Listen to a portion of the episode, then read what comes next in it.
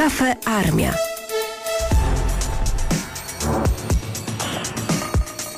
Agnieszka Drążkiewicz, dzisiaj w Kafe Armii. Druga z audycji, druga z cyklu, który już tydzień temu zapowiadałam, z cyklu takich pogadanek, nazwijmy to tak, które dotyczą szeroko pojętych kwestii e, obronnych, e, proobronnych w ramach działalności między innymi Biura do Spraw Programu Zostań Żołnierzem Rzeczypospolitej. E, I dzisiaj chciałabym ten odcinek poświęcić kwestiom właśnie tak zwanych proobronnych, czyli stowarzyszeń, które działają trochę trochę na pograniczu y, wojska, trochę na pograniczu y, różnych takich paramilitarnych struktur, które mm, generalnie no chyba już tak od ładnych paru lat przyciągają do siebie chyba młodych ludzi, ale nie tylko, bo zaraz moi goście pewnie wszystko powiedzą i już spieszę przedstawić dwóch moich gości, podporucznik Konrad Dziekanowski i kapral Krzysztof Sieńko. Witam serdecznie, panowie obaj są ze Stowarzyszenia Legia Akademicka. Dzień dobry. Kłaniamy się. I wy obaj na co dzień też poświęcacie się służbie e, terytorialnej w ramach Wojsk Obrony Terytorialnej, ale wiem też, że często też wspomagacie różnego rodzaju działania właśnie związane e, ze statusem e, Biura do Spraw Programu Zostań Żołnierzem Rzeczypospolitej. Także sporo tych zajęć jest, ale chciałabym was na początek zapytać o to, skąd tak no, macierzyście jesteście, czyli chodzi o to Stowarzyszenie Legia Akademicka. Skąd pomysł, jak się tu znaleźliście? Czym się je to stowarzyszenie? To może kapral Sieńko? Y, Legia Akademicka, nasze stowarzyszenie działa głównie na terenie Lubelszczyzny, miasto Lublin y, i, i powiaty ościenne. W ogóle Legia Akademicka y, powołana dekretem marszałka Józefa Piłsudskiego w roku 18 wobec zagrożenia ze wschodu. Mm, pomysł to po prostu przeszkolenie wojskowe studentów.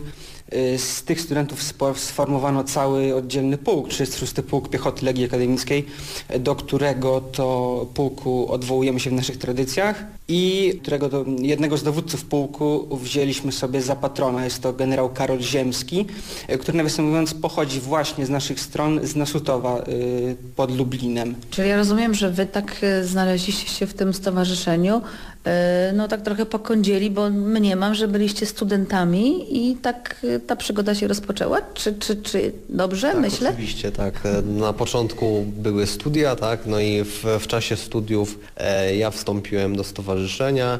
E, później e, nastąpiły trochę zmiany w stowarzyszeniu, e, rozwinęliśmy się poza jedną z uczelni, która była macierzysta, na wszystkie uczelnie e, w naszym mieście. No Lublin jest miastem akademickim, więc tutaj mieliśmy dużą swobodę działania. No i e, gdy uznaliśmy, że e, studenci Fajnie, że mamy tych studentów, ale możemy się rozwijać jeszcze bardziej, tak? Więc postanowiliśmy też uderzyć w kierunku klas mundurowych i wspieramy klasy mundurowe. Sam jestem nauczycielem edukacji wojskowej jednej, w jednej ze szkół, która prowadzi klasy mundurowe, więc tutaj współpraca stowarzyszenia plus e, szkoły bardzo dobrze się układa. Ponadto jestem żołnierzem, więc tutaj też łączę, e, łączę te wszystkie trzy, trzy rzeczy naraz. To jak to jest z łączeniem tych y, kilku rzeczy naraz? Jeszcze dopytam. Bywa ciężko, aczkolwiek staram się to wszystko pogodzić tak, żeby, żeby jak najsprawniej e, to wszystko działało. E, no, jestem członkiem zarządu stowarzyszenia, więc mam taką rolę bardziej decydującą i, i też e, staram się bardziej rozdzielać zadania, żeby po prostu też, żeby miały jeszcze chwilę czasu na, na powiedzmy jakieś tam prywatne rzeczy. E, szczerze mówiąc jest to ciężkie, ale jest to możliwe do realizacji. Teraz y, jesteś oddelegowany do pracy tutaj, w Warszawie. Jak to wszystko funkcjonuje? No bo pochodzicie z Lubelszczyzny, tutaj praca, jeszcze obowiązki też terytorialsa. Bywa ciężko, aczkolwiek e, w dobie dzisiejszego internetu, e, w dobie komunikacji e, telefonicznej bardzo wiele rzeczy jesteśmy w stanie zrobić zdalnie, mając tam naszych E, członków. Możemy stąd rozdzielać zadania e, i realizować różne ciekawe rzeczy, tak? W dobie COVID-u no to realizujemy zadania stricte covidowe, tak? Poza tym, że e, Wojska Obrony Terytorialnej wspierają e, ludność, tak wiele stowarzyszeń, takich jak i nasze, e, staramy się pomagać e, ludziom w tej trudnej sytuacji. No to jakie flagowe albo jakie takie najważniejsze projekty te y, antykryzysowe w ramach y, walki z COVID-19 robiliście, czy robicie, czy macie w planach, no bo y, cały czas nikt nie odwołał epidemii.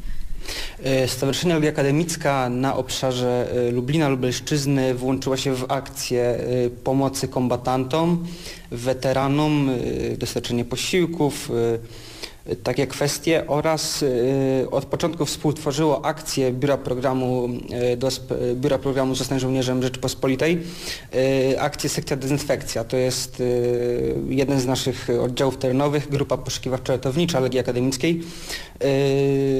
Głównie wzięła na siebie ten ciężar, wystawienie sekcji takiej dezynfekcyjnej, która wyposażona w odpowiednią odzież ochronną, w środki do dezynfekcji, po prostu na zlecenie e, jednostek samorządu, czy też różnych innych organizacji, e, tam gdzie ta dezynfekcja pomieszczeń, przestrzeni była potrzebna, to byliśmy w stanie to realizować. To są przede wszystkim te dwa główne aspekty naszej działalności w dobie COVID-u jako stowarzyszenie. Rozumiem, że ter, terytorium Lubelszczyzny, nie wychodzicie poza. Nie jesteśmy stowarzyszeniem ogólnopolskim, przede wszystkim Lublin, powiaty ościenne y, oraz y, oddziały terenowe w różnych innych y, powiatach, na przykład Puławy czy Zamość. Tam również mamy y, oddziały terenowe przy y, tamtejszych klasach mundurowych. A powiedzcie mi, kto może do Was wstąpić, y, kogo zapraszacie, na kogo czekacie i jaką macie ofertę? Drogi są zasadniczo dwie.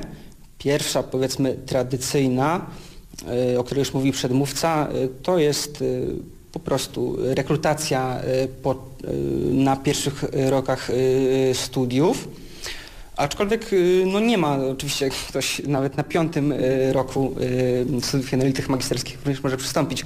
Jak mu się Pierwsza- zapragnie, prawda? Oczywiście, jak najbardziej przeżyć tą taką wersję demo wojska, którą staramy się zapewnić i, i, i obudzić taką pasję do munduru, do obronności.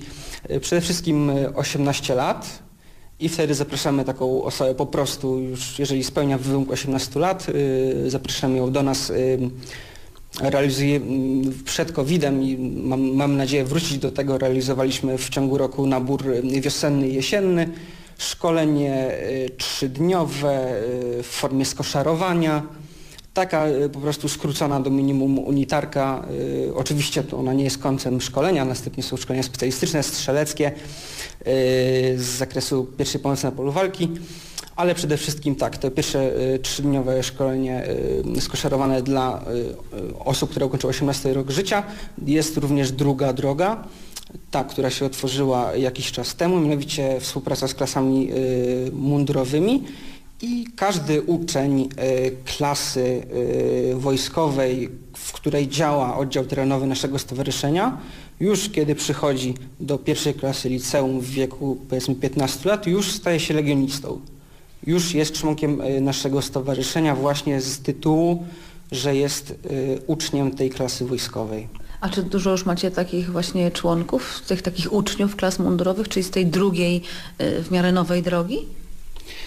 No w samym zespole szkół ogólnokształcących numer 1 imienia Zbigniewa Herberta w Lublinie, to jest 14 liceum ogólnokształcące, wszystkie klasy w tym liceum są klasami wojskowymi na wszystkich rocznikach, y, tak więc y, ilość tych uczniów z samego tego lubelskiego liceum to będzie około 300, 300 legionistów. A powiedzcie mi, czy wy widzicie jakąś różnicę, czy można w ogóle tak rozgraniczać, że innym rodzajem, nazwijmy to tak, członka jest osoba, która jest w, w liceum, a e, trochę inna jakość, mówiąc tak już no, dosadnie, e, z takich osób, które są już studentami. Czy to, czy to tak ciężko rozgraniczyć? Nie, wszyscy, yy, wszyscy zarówno uczniowie, jak i, czyli członkowie oddziałów terenowych przy szkołach, jak i członkowie oddziału terenowego yy, stricte yy, Legii Akademickiej, czyli tego, który działa przy Uniwersytecie Marii Skłodowskiej, aczkolwiek jest otwarty na wszystkie uczelnie, co podkreślamy. Przy naszych szkoleniach nie ma to żadnej różnicy. Jedyną kwestią jest ten wiek 18 lat, głównie przy szkoleniach organizowanych przez wojsko w ramach programu Paszport, y, który prowadzi Biuro Programu Zostań Żołnierzem. Aktualnie y, tam jest jedynie y, kwestia tego wymogu 18 lat, natomiast czy to będzie uczeń już w klasie maturalnej, czy, czy trzeciej, czy drugiej, czy to będzie legionista z oddziału przy UMCS-ie, to nie ma znaczenia. Kwestia 18 roku życia. A czy są osoby takie, które nie mają tych 18 lat i bardzo chcą, proszą, chodzą za wami, że one by chciały już rozpocząć tą przygodę demo z wojskiem? Jak najbardziej i w tych ramach, na które prawo nam pozwala, to my to im zapewniamy na naszej bazie. Zresztą również e, ci uczniowie w ramach e, programu e, certyfikowanych wojskowych klas mundurowych jak najbardziej uczestniczą w specjalnym toku zajęć na jednostkach wojskowych, w zawodach strzeleckich, w różnych zajęciach specjalistycznych. Z tym, że no, no oczywiście no, z wymogów formalno-prawnych nie wszyscy mogą we wszystkich. Słuchajcie, mm, teraz tak mm, bardzo ciekawe rzeczy tutaj opowiadacie i taka mi przyszła myśl do głowy. Pamiętam to będzie chyba już dekadę temu, jak tak mocno wy, wybuchły takie te oczekiwania i takie parcie oddolne właśnie do tego, żeby coś zrobić, jakoś zagospodarować e, stowarzyszenia czy różne organizacje proobronne. Bardzo dużo ludzi się garnęło e, do tych organizacji, ale też było sporo takich e, głosów, nawet ze strony chyba resortu obrony, że no ale to nie wiemy jaka jest jakość szkoleń, nie wiemy co to są za ludzie, nie wiemy jakie mają programy, czy to, że zostało to trochę tak usystematyzowane, czyli chociażby to właśnie, że na przykład wy współpracujecie z resortem obrony, macie podpisane takie no, umowy, nazwijmy to tak, to czy to rzeczywiście porządkuje ten proces yy, i całe to zjawisko proobronności? E, no na pewno tak, ze względu na to, że mm, jeśli wiemy, znaczy ministerstwo wie na kogo może liczyć, to w takich sytuacjach jak mamy teraz e, przy COVID-zie, ministerstwo takie lżejsze prace może delegować na stowarzyszenia, wie ile tych ludzi jest, na jakim terenie, czym dysponują i to naprawdę ułatwia e, pracę, tak, i ludziom w ministerstwie, no i z tym stowarzyszeniom też. E, no to jest też takie sito weryfikacyjne, tak, które mówi nam to, z kim mamy do czynienia i czy to, co robi dane stowarzyszenie, no ma dobry e, wpływ na tych ludzi, tak? I też no, to pokazuje, że jeśli stowarzyszenie współpracuje z Ministerstwem Obrony Narodowej, to ci ludzie z zewnątrz, którzy, którzy myślą o wstępowaniu do stowarzyszenia, no, są chętniejsi, tak? Bo wiedzą, że, e, że jest to bezpieczne, e, że e, jest tutaj jakby to określić. Można zaufać też tak, tej stronie tak, partnerskiej. Kwestia zaufania, tak, tutaj jest bardzo istotna. Nawet jeśli chodzi o, to, e, o tą młodzież, e, młodzież z klas mundurowych, rodzice wiedzą, znają to stowarzyszenie, nasze stowarzyszenie znają, e, bo zawsze na początku roku klasy pierwszej jest wszystko przedstawiane rodzicom i rodzice wiedzą, że temat jest bezpieczny, że nikt nie narazi ich dzieci, tak, i że jest, e, jest ta kwestia zaufania, bo jest to e, pod egidą Ministerstwa Obrony Narodowej. A czy taka działalność w stowarzyszeniu i, i branie udziału w różnego rodzaju szkoleniach, to można to nazwać zabawą, czy raczej to jest taki właśnie wstęp do tego, że, że w przyszłości no może znaczna część waszych podopiecznych założy mundur? Znaczy, jakoś specjalnie nigdy nie uważaliśmy tego za zabawę, tak? To jest, tak jak pani powiedziała, jest to taki wstęp, żeby pokazać e, młodym ludziom, jakie mogą być ich ścieżki kariery zawodowej. Tak? E, wielu młodych ludzi ma problem z tym, żeby wybrać swoją drogę życiową. Tak? E, my pokazujemy to, co może e, być w wojsku, jak może wy, wyglądać służba wojskowa. I e, powiedzmy po naszych szkoleniach, po tym jak e, młodzież funkcjonuje w stowarzyszeniu, decyduje później o tym, czy dalej chce to ciągnąć już e, w mundurze Wojska Polskiego, czy nie, tak? Czy mu się to podoba, czy nie, tak? I, i myślę, że dzięki temu też jesteśmy takim sitem weryfikacyjnym, tak? Czy ludzie się nadają do tej armii, czy może powiedzmy e, wybiorą inną drogę, inny mundur, e, zajmą się zupełnie inną gałęzią życia. Tak naprawdę ta wersja demo, o której mówiliście, też chyba pokazuje już dużo takim y, młodym ludziom, czy, czy, czy oni się sprawdzą. Y, Niby są trzy dni, no ale jednak trzy dni no takiej unitarki. Tak, z tym, że jeszcze raz podkreślam, to jest dopiero początek, to nie jest koniec i e, jak najbardziej traktujemy to w żadnym razie e, w kategoriach zabawy, traktujemy to jako służbę, E, nosimy e, mundur e, wojskowy, podlegamy przepisom e, ubiorczym wojskowym.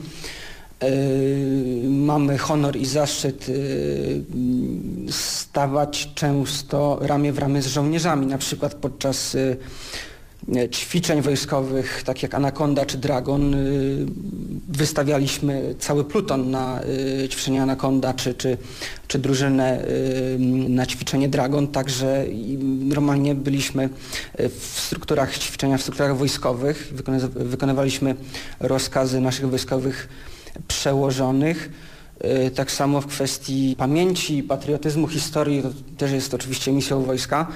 Y, Nasi y, legioniści ramię w ramię z żołnierzami, z innymi służbami mundurowymi y, wystawiają w Lublinie co rok na takich na wojewódzkich obchodach świąt 11 listopada, 3 maja pododdział honorowy.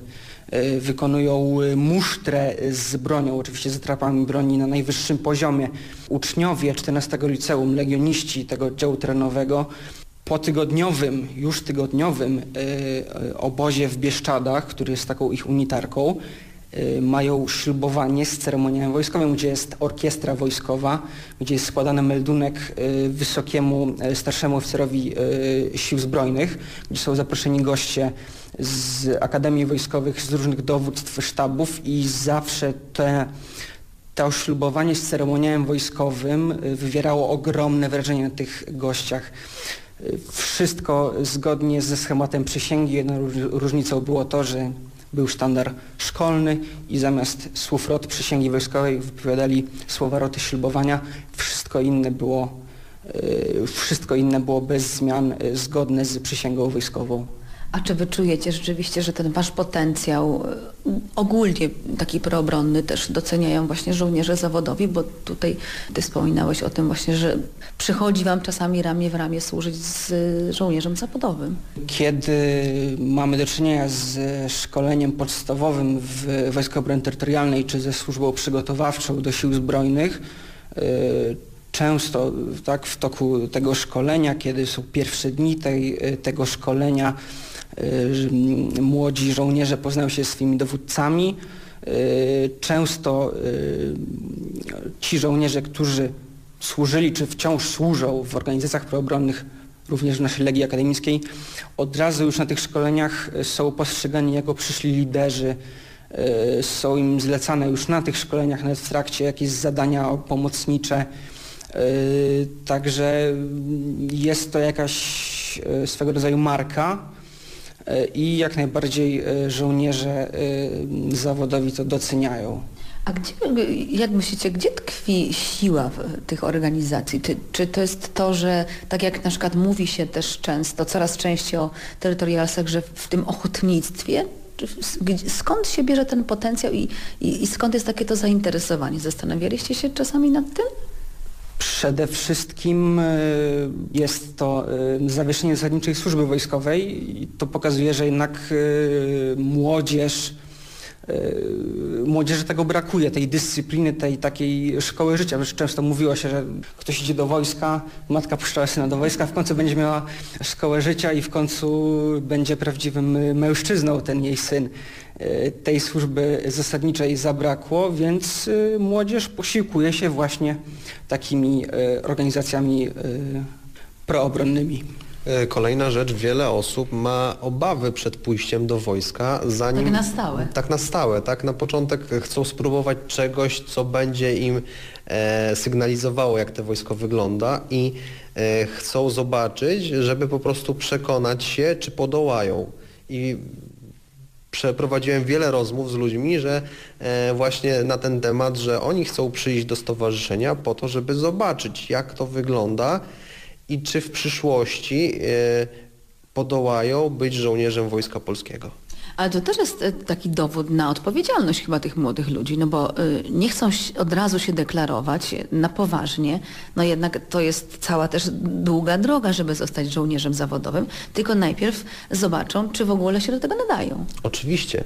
E, No to pokazuje, że e, wielu ludzi, którzy przychodzi do nas, e, myśli poważnie, chce zobaczyć, czy to jest to i później efektem tego jest, że mamy wielu członków stowarzyszenia, którzy no, finalnie e, gdzieś zasilili służby, e, nasze, nasze si siły zbrojne, tak, bądź ewentualnie, tak jak wspomniałem wcześniej, zasilili inne służby, tak, czy policja, e, czy Straż Graniczna. Mamy takich naszych członków, którzy wybrali inną drogę, ale dalej mundur. I co też istotne, ci członkowie, którym e, właśnie powiodło się, realizują się e, w służbie zawodowej, e, wojskowej bądź w innych służbach mundurowych, wcale nie zapominają o stowarzyszeniu, nie zapominają skąd wyszli, gdzie zostali ukołszeni tym mundurem, tym drylem wojskowym i są jako specjaliści w swoich już etatach, w swoich jednostkach, kiedy e, korzystając z odrobiny czasu wolnego, przywracają do Lublina, wracają e, do Legii i są cennym e, zapleczem instruktorskim i przekazują już swoje doświadczenia z tej zawodowej służby wojskowej bądź z innych służb mundurowych właśnie tym młodym legionistom. Bardzo Wam dziękuję za wizytę w studiu i za rozmowę. Moimi gośćmi byli podporucznik Konrad Dziekanowski i kapral Krzysztof Sieńko. Obaj panowie z Stowarzyszenia Legia Akademicka, ale też oczywiście z e, Wojsk Obrony Terytorialnej. Bardzo Wam dziękuję za rozmowę. Dziękujemy bardzo. Dziękujemy bardzo.